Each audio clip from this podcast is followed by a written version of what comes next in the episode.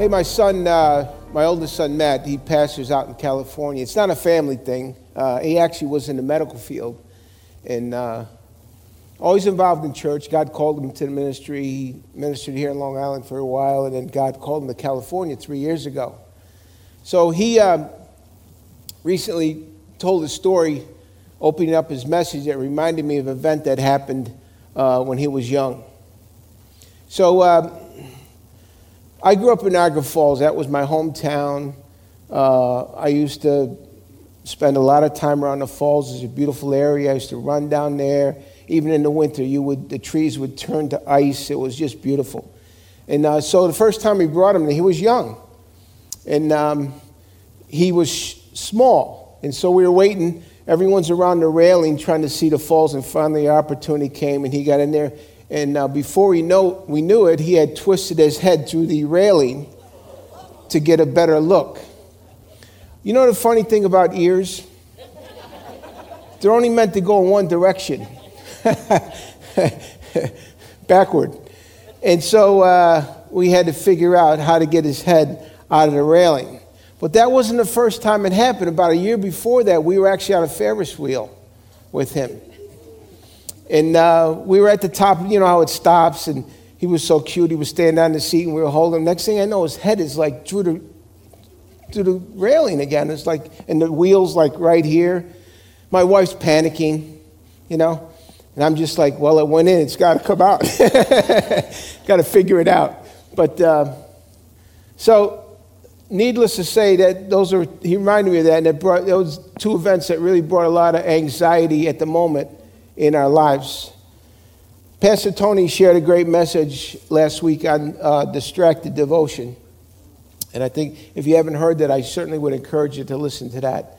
And uh, I, I think you tremendously benefit from that. But we do live in an age of anxiety, whether it's personal concerns, family matters, financial needs, health issues, governmental policies, or global conditions. We all have reasons to worry and fret. One church marquee where a well meaning person placed the words, Do not allow worry to kill you. Let the church help. Now, I'm really not sure what they meant about that, but it just certainly could be taken a few different ways.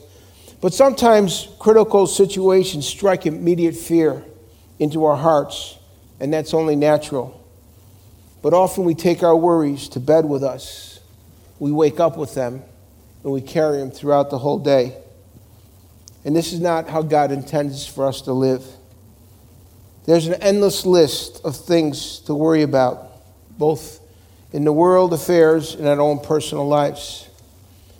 I know for um, some of our students that are here today, being that school's over, your anxiety level kind of went down a little bit. No more deadlines, no more homework, no more, and hopefully you can enjoy uh, your time off from that. Uh, but certainly, um, worries can consume us and distract us from living in the moment and from being in tune with God's voice and values and presence in our lives. And there can be many causes for worries traumatic events uh, in our lives, stress of illness, social anxiety, fear of rejection, and other people's behaviors and treatments. What happens when we worry? When we worry, worry becomes the controller of us. With worry, we end up letting things trouble us so much that it takes our focus away from what we should be focused on, or as God's people, it becomes a major distraction and a real inhibitor in our lives. Warriors often live in a continuous cycle of fear and anxiety and the paralyzing byproducts of worry. I almost look at worry and anxiety and fear as almost like close cousins. Because where you find one, you usually find the other. And like I said, anxiety, is at all time high, but it's not just a contemporary issue.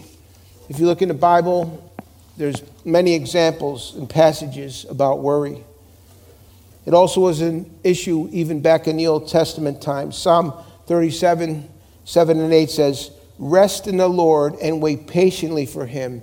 Do not fret. So I've titled my message this morning, Why Worry? And I'm going to be using worry and fear and, and anxiety interchangeable uh, this morning. Anxiety is a condition in which the mind is pulled in two directions. And that really is what the word means. It means to be torn in two. And so we can relate to that because here we've got, you know, maybe you have some concerns and those are legitimate, and there's nothing wrong with having concerns. But when our concerns turn to worry and it becomes a dominating control our lives, it's, it, it, it's, uh, it can really cause some serious issues. And this results in an emotional state of distress that dominates our thoughts, affects our relationships, and certainly disturbs our sleep.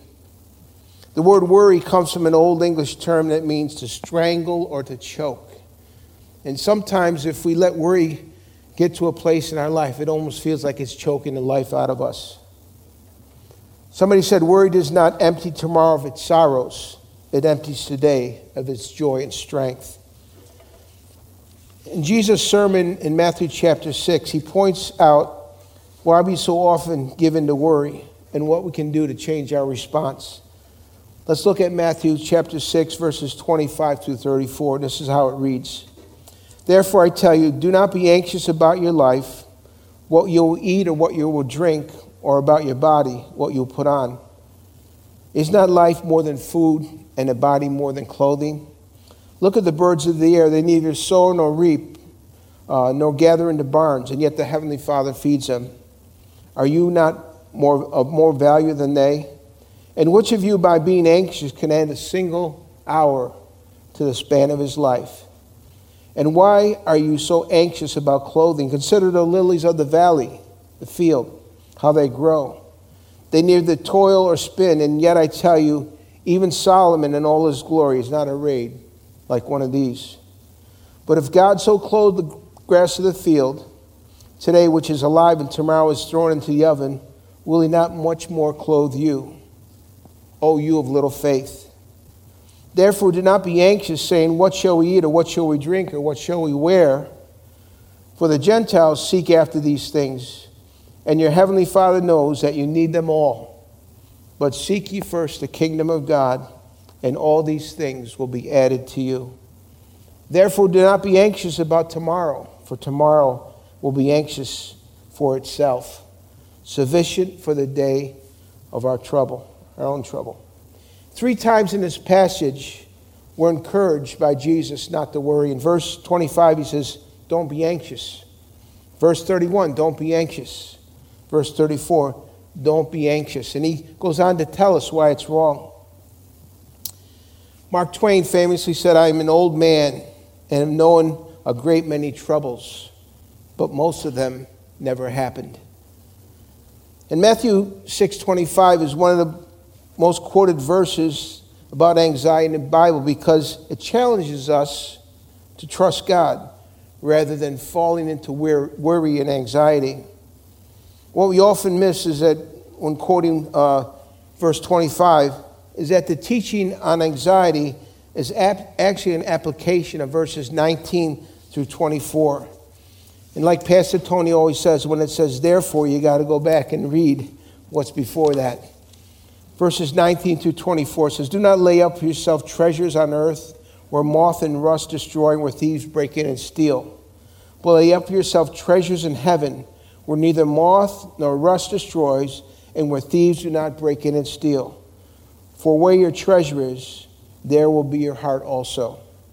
The eye is the lamp of the body. So if your eye is healthy, your whole body will be full of light. But if your eye is bad, your whole body will be full of darkness. If then the light in you is darkness, how great is that darkness? No one can serve two masters, for either will hate one and love the other, or he will be devoted to one and despise the other. You cannot serve God and money. And Jesus reminds us in this passage that life here on earth is really short and we can't take anything with us. He taught us that what we value will, what, will be what we prioritize in our lives. If we value the world's priorities more than we value God's priorities, we will naturally be anxious about the things of this world, like food and clothing and stuff. Because our money, health, reputation, and relationships are valuable to us, we become anxious when we love when what we love becomes threatened. When our hearts align with God's values, we view the dangers around us differently. We have an eternal perspective. When God's values and our values align, we will understand what it is and what's most important to live out the purpose that we were created for. Now, there's some things in this passage uh, worth mentioning in which, uh, which do affect our worry. First of all, we see that there's a feeling of inadequacy. When a person worries, they feel inadequate. Problems can be so overwhelming that we feel insignificant and incapable of doing anything about them. But Jesus advises us to look at the birds in verse 25. They seem so unimportant, yet God takes care and takes upon himself the responsibility to feed them and care for them. We never see birds planting seeds or harvesting crops. They're totally inadequate for the task. And if God cares for them so much, we can be certain that He'll care and be faithful to meet the needs that we have. Philippians 4:19 reminds us, "And my God will supply every need of yours according to His riches and glory in Christ Jesus." Now, when we have those feelings of inadequacy, and we, on top of that, have feelings of insecurity, that multiplies our worry. If we have a poor self image, or maybe things have happened to us that have really stripped our value, it intensifies the feeling of worry. We tend to think God doesn't care or they're not, we're not worthy of His care. I want to remind you this morning that God cares about you and you matter to Him. Second thing I see in this passage is our attempt to change things that we cannot change.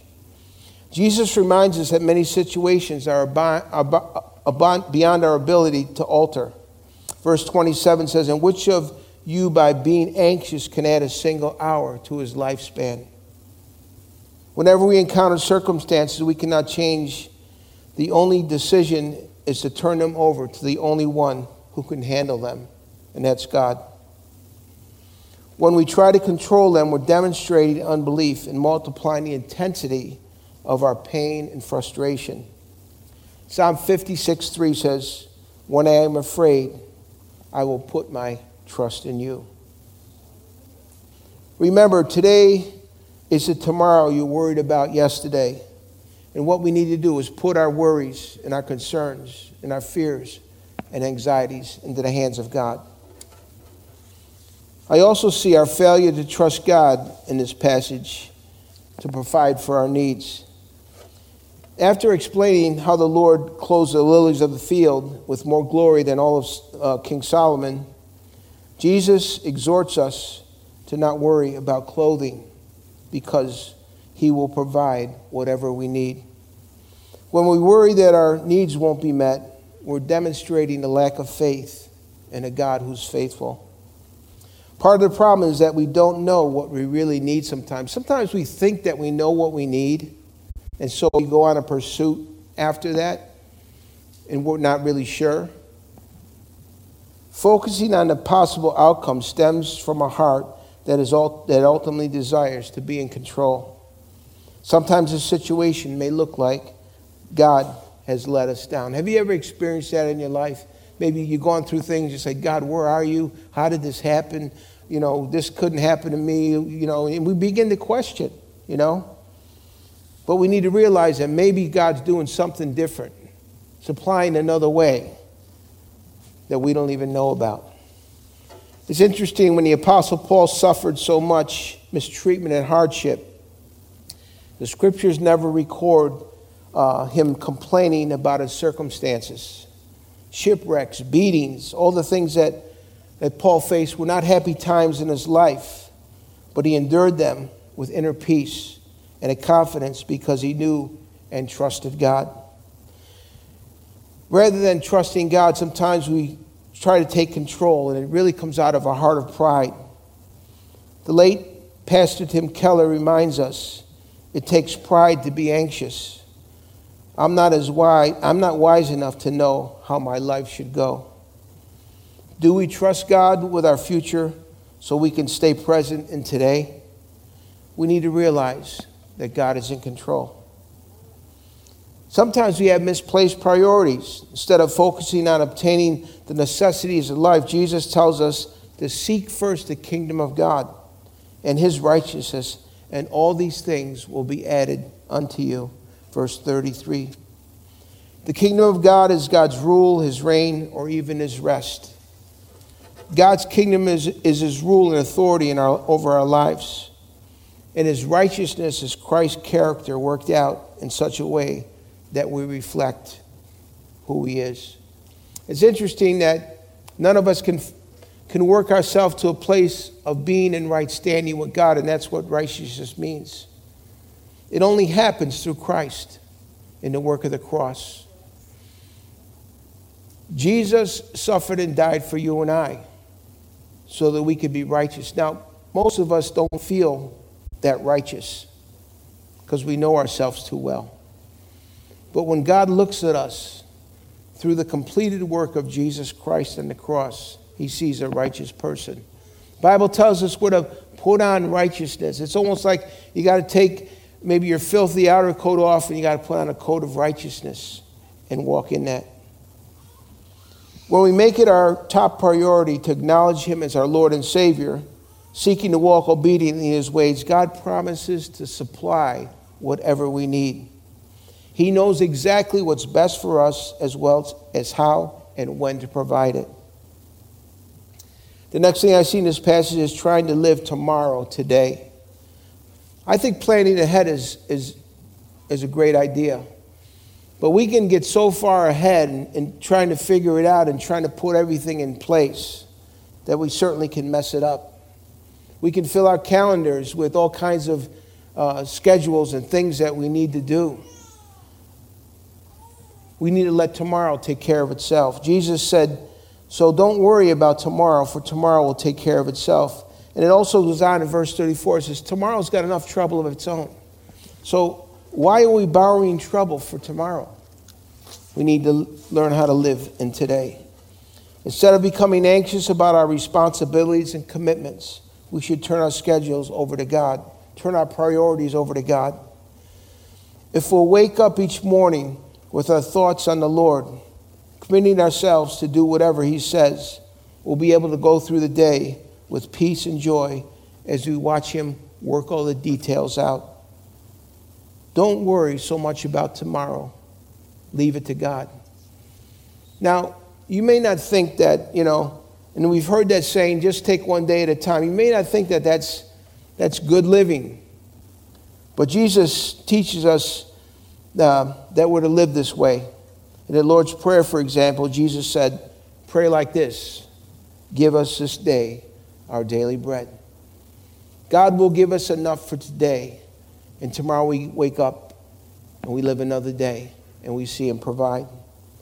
Someone has said the average person is crucifying himself between two thieves the regrets of yesterday and the worries of tomorrow. You can't change the past, and you can't control the future. So why worry? And like I said before, worry does not empty tomorrow of its sorrow, it empties today of its joy and strength.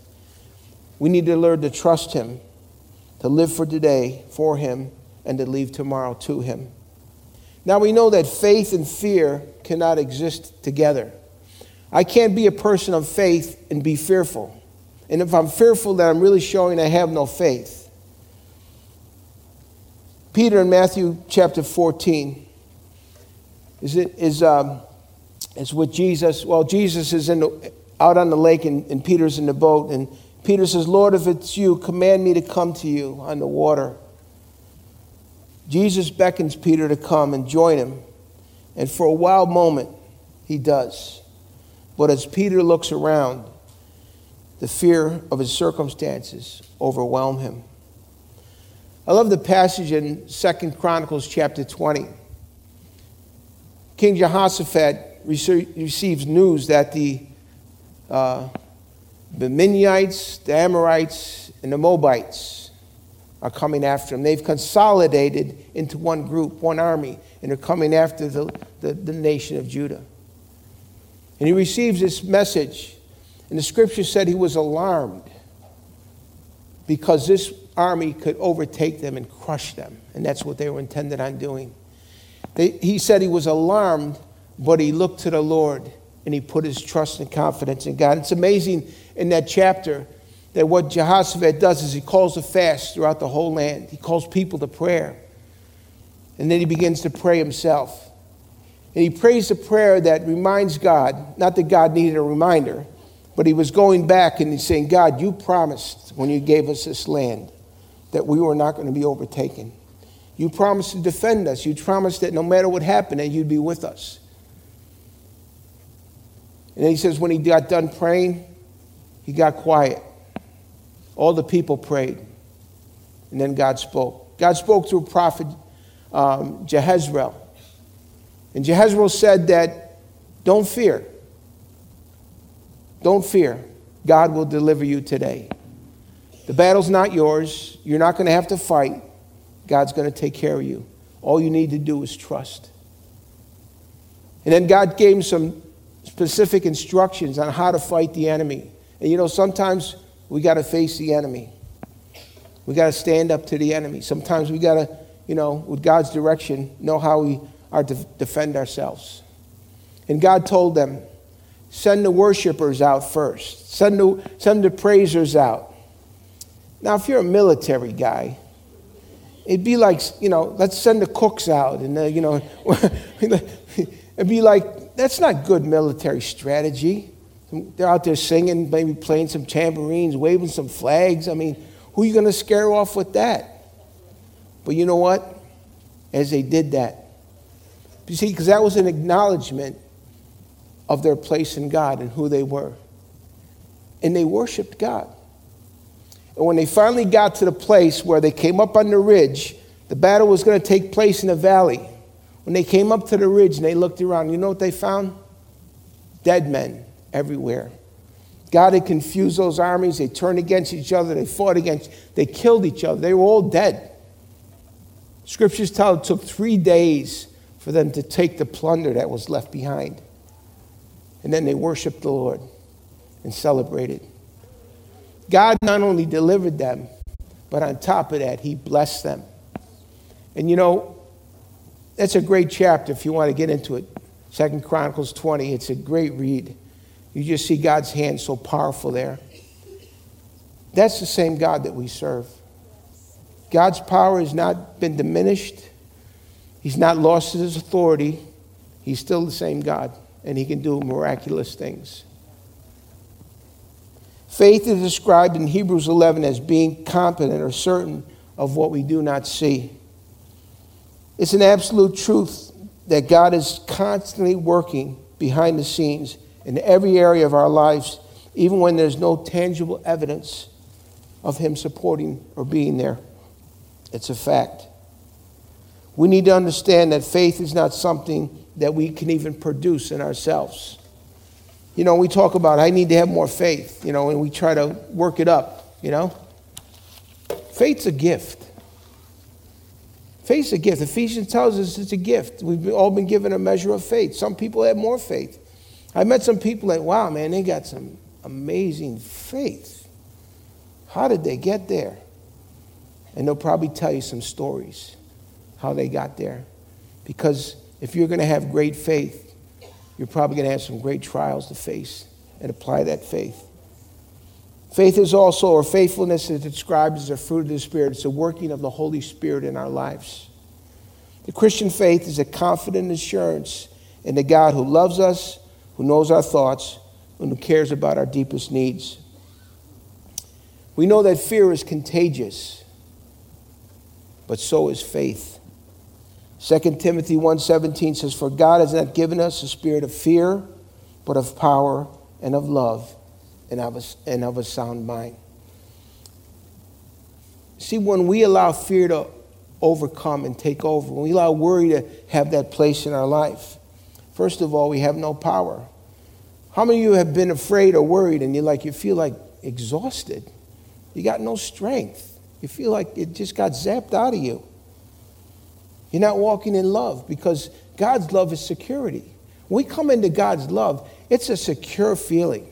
It's a feeling like, I know God loves me. I know God's going to take care of me. I know God's here for me. And when you're worrying, you certainly don't have a sound mind. Our mind goes all over the place, man. We're just like, you know, we just got all these scenarios going. I know Pastor Tony shared last week a story out of the Gospels, and just want to touch on that a little bit. He did a great job last week. It was an excellent message.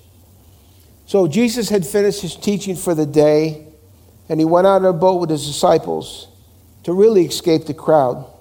And he goes down and he takes a nap. Now, I want you to understand that Jesus said to his disciples, Let's go over to the other side. Keep that in mind because that's going to be important in this story. This storm comes up out of nowhere massive storm, severe storm. And we could see by the reaction of the guys that were in that boat. These were seasoned fishermen, they knew storms. They had been through plenty of storms. They know what it was, and this one had them terrified. And they rushed down to awaken Jesus and ask him a profound question Teacher, don't you care if we perish? Now, when I was, uh, my kids were younger, sometimes I'd fall asleep on the chair. And if they were really excited about something, they'd come up and like wake me up suddenly. I couldn't be held responsible for my reaction. I got caught up in their excitement. I'd jump out of the chair, like, what's going on, you know? And I don't think they approached Jesus with, like, hey, Jesus, um, you know, we got this storm going on, and uh, it's pretty bad. I mean, the, the, wind, the waves are coming into the boat, the wind's really blowing. And uh, do you think you could possibly come and help us? Do you think, like, you could do something about this? Because we're actually terrified. I believe when they woke Jesus up, man, they, they, they rocked the boat, you know? But you know what? Jesus, I believe, knew that they were in the midst of a storm. And he was just sleeping away. Once Jesus had miraculously stopped the storm, he has a question for those who moments before were fearing for their lives. He looks at his disciples and he said, why are you so afraid? Do you still have no faith? And Jesus looks at us this morning in our worry, in our anxiety, in our fear, and says, Why are you afraid? Do not fear what this day or any day may bring your way. Concentrate on trusting in me, that's Jesus, and following my ways. Relax in my sovereignty. Remember, that I will go before you and I will be with you into every single moment of your day. And what we need to do is we need to pull the mask off of fear. I don't know if you ever experienced like somebody that scared you with a mask on. You know, they're like, bah, you know, and you're terrified, maybe as a little kid. And then they pull the mask off, and you're like, oh, you want to kill them, of course, but, you know, you're relieved that it's not really who you thought it was. It's somebody you're familiar with, that you're comfortable with, that you know loves you. They just wanted to scare you. And I think that's sometimes what we need to do with worry. We have to pull the mask off. To overcome worry, we need to adopt an attitude of joy and thanksgiving. Paul wrote his letter to the Philippians from a cold, damp Roman prison, yet he continually spoke about rejoicing. Instead of being anxious, he uh, he encouraged the Philistines to pray about everything with thanksgiving. Philippians 4, 6, and 7 says, Do not be anxious about anything, but in everything by prayer and supplication with thanksgiving, let your requests be made known to God. And the peace of God, which surpasses all understanding, will guard your hearts and your minds in Christ Jesus. Through prayer and supplication with thanksgiving. Supplication is asking earnestly, but humbly. We need to involve God in our worry. We need to look to Him and give it to Him. We need to pray with thanksgiving. We have so much to be thankful for. I want to encourage you sometimes to sit down and make a, make a thankful list. You know, sometimes we, we concentrate on all the things that are going wrong in our lives. And we need to be thankful. There's so many things which we can thank God for. That He walks with us through each and every hard time that we face. He protects us and provides for us. He all along the way keeps His promises. And when we focus on those things, it says we'll experience God's peace all kinds of things can be going on around us. And I'm not trying to minimize things that happen in our lives. And I'm not trying to say just avoid and don't deal with it. What I'm saying is be concerned, but give your concerns to God. He'll guard our minds in Christ Jesus, no matter how difficult our circumstances might be. The call of God never takes us where the grace of God cannot sustain us. The call of God will never take us where the grace of God cannot sustain us. I love David when he says, I was young and now I'm old, but I've never seen the righteous forsaken or his children begging for bread. Hey, David had a lot of things to worry about. You read through the Psalms, very real, very raw.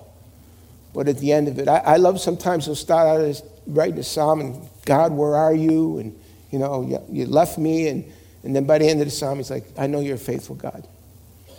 You know, he pulled it back together. But in his lifespan, when he looked back, he never saw the righteous forsaken. And I just want to encourage you that no matter what you're facing in life, God is with you. He's in control. Let's give it to Him and allow Him to work it out for His honor and glory. And we'll experience peace during those times. We'll know what it is to have God's presence carrying us through. Listen, God's committed to walking beside you. And if He needs to hold your hand along the way, He's going to do that. But if you'll put your trust and your confidence in Him, He will bring you through. Let's pray together. Father God, thank you this morning for your word that gives us such insight and direction and hope. And Lord, I thank you that no matter what we go through in life, Lord, that you're committed to walk through with us. You're committed to finish the work that you started in our lives. At times it may seem like we have a long way to go, but I thank you that you're a patient God. And Lord, I pray in Jesus' name that we commit our worries and our fears and our anxieties to you today, knowing that you're a God of peace. I just pray for your people today that, Lord, that we would find encouragement in you. And again, that we would look to you and find you faithful and true. In Jesus' name, amen. Amen. God bless you this morning.